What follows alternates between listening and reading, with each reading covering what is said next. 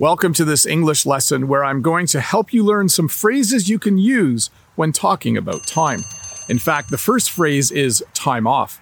Time off is a way to describe a time when you don't work for a little while. I just took some time off. If you're a regular viewer of these English lessons, you know that I just took two weeks off. I took some time off. For two weeks, I didn't do any work. So when you have time off, it means you don't work. In this English lesson, I'll help you learn nine more English phrases that have the word time in it that you can use to talk about time.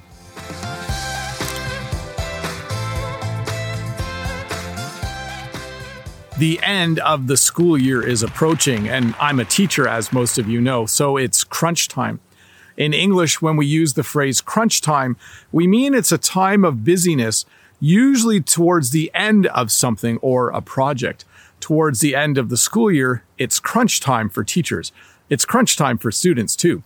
There's a lot of work that needs to be done over the next few weeks so that I can finish the school year well. I have to make exams. I have to give exams. I have to grade exams. I have to do a whole bunch of things before the end of June arrives. So right now at school, it's crunch time for me. Once the school year's done, once July arrives, I will have a lot more free time. As you know, teachers in Canada don't work in the summer, so I'll have a lot of free time. Free time is an English phrase we use to refer to any time we don't have to work or do something important. It's a time when you can do whatever you choose to do. When you have lots of free time, you can watch more TV, you can play sports a bit more, you can read a book, you can do all kinds of things because they are enjoyable and fun. And this only can happen if you have enough free time. I do not like to be late for work. I don't like to be late for anything. I like to be on time. In English, when we say on time, we mean to arrive somewhere at the time you're supposed to arrive. If I need to be at work at eight, I like to arrive at eight or maybe even a minute before. And then I would say that I am on time. I don't like to arrive late.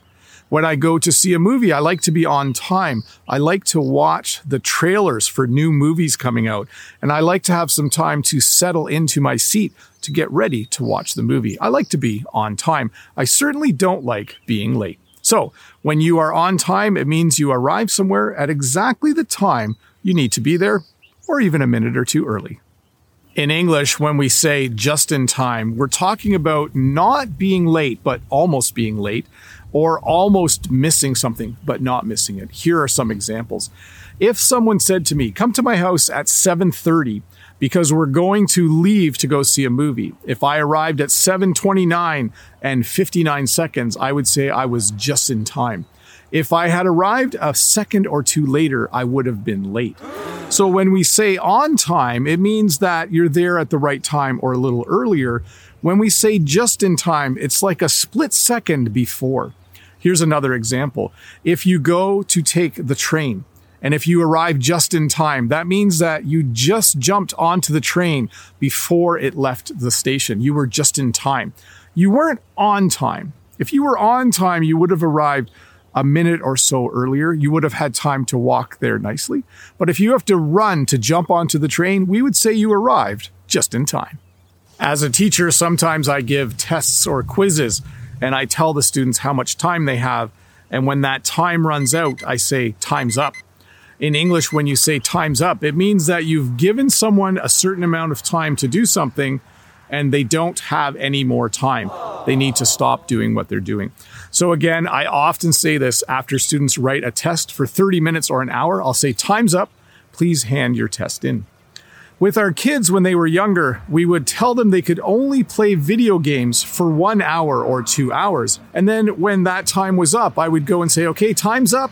You need to turn off the gaming console or turn off the computer because time's up. We have a saying in English, time will tell. And it's something we say when we're talking about the future and specifically how we don't know what will happen in the future. Maybe you have a friend or a relative who's going to university. And if someone asked you, do you think they'll get good grades at university? You could say time will tell because you're not sure if they will or if they won't get good grades. Maybe it's the beginning of the season for your favorite sports team and someone says to you, do you think after the next few months go by, they will win the championship. You might respond and say, hmm, time will tell. So it's a really cool English phrase you can use when you don't know what the future holds. Time will tell. This next phrase is something you might say if you're frustrated after you've been waiting for something, and it's, it's about time. In English, we say it's about time when we're waiting and then when something finally happens. Here's a good example. Let's say you're waiting for a friend because you're leaving to go on a trip and your friend is supposed to arrive at 8 and it's already 8:30. They're late. They're definitely not on time. Uh, and if they do finally arrive at 8:45, you might say, oh, "It's about time. Let's get going."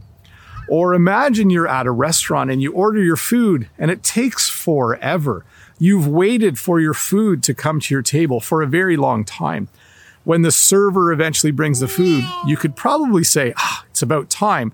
It would be a little bit rude, but it's probably what you would be feeling. So if you've ever waited for something to happen for a long time, and when it finally does happen, you can say, it's about time. As I mentioned, summer is coming soon, and I'm looking forward to it because I need some downtime. In English, when we say downtime, it means time where you don't do anything. It's a little different than free time. When I have free time, I choose to do things that are fun. When I have downtime, I usually take naps and really don't do anything at all. I just kind of sit around and do things that don't require any energy. So downtime refers to a time when you're not working, you're not running errands, you're just sitting and relaxing and enjoying life. It's nice when you live on a beautiful property to go sit under a tree, just have a little bit of downtime. Just sit in a lawn chair and enjoy the shade and enjoy the day. One of my main jobs as a dad is to drive my kids to different places. I drive them to sports games. I drive them to work. One of them has a part time job now. And sometimes I have time to kill. After I drop them off at work or drop them off at whatever they're going to, I don't want to drive all the way home again. So I have time to kill. In English, when we say time to kill, it means you're kind of somewhere and you don't need to do anything, but you kind of have to find something to do.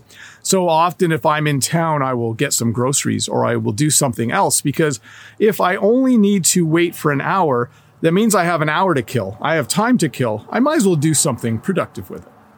Well, hey, thanks for watching this English lesson about phrases with the word time in it.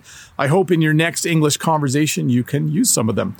By the way, thanks for being patient while I took some time off. It was very refreshing for me. I got a lot of things done that weren't work related or YouTube related, but that I just needed to get finished. So I really appreciated having a little bit of time off. Anyways, if this is your first time here, don't forget to click that red subscribe button. Give me a thumbs up, leave a comment, and if you have some extra time, if you have some time to kill, why don't you stick around and watch another English lesson?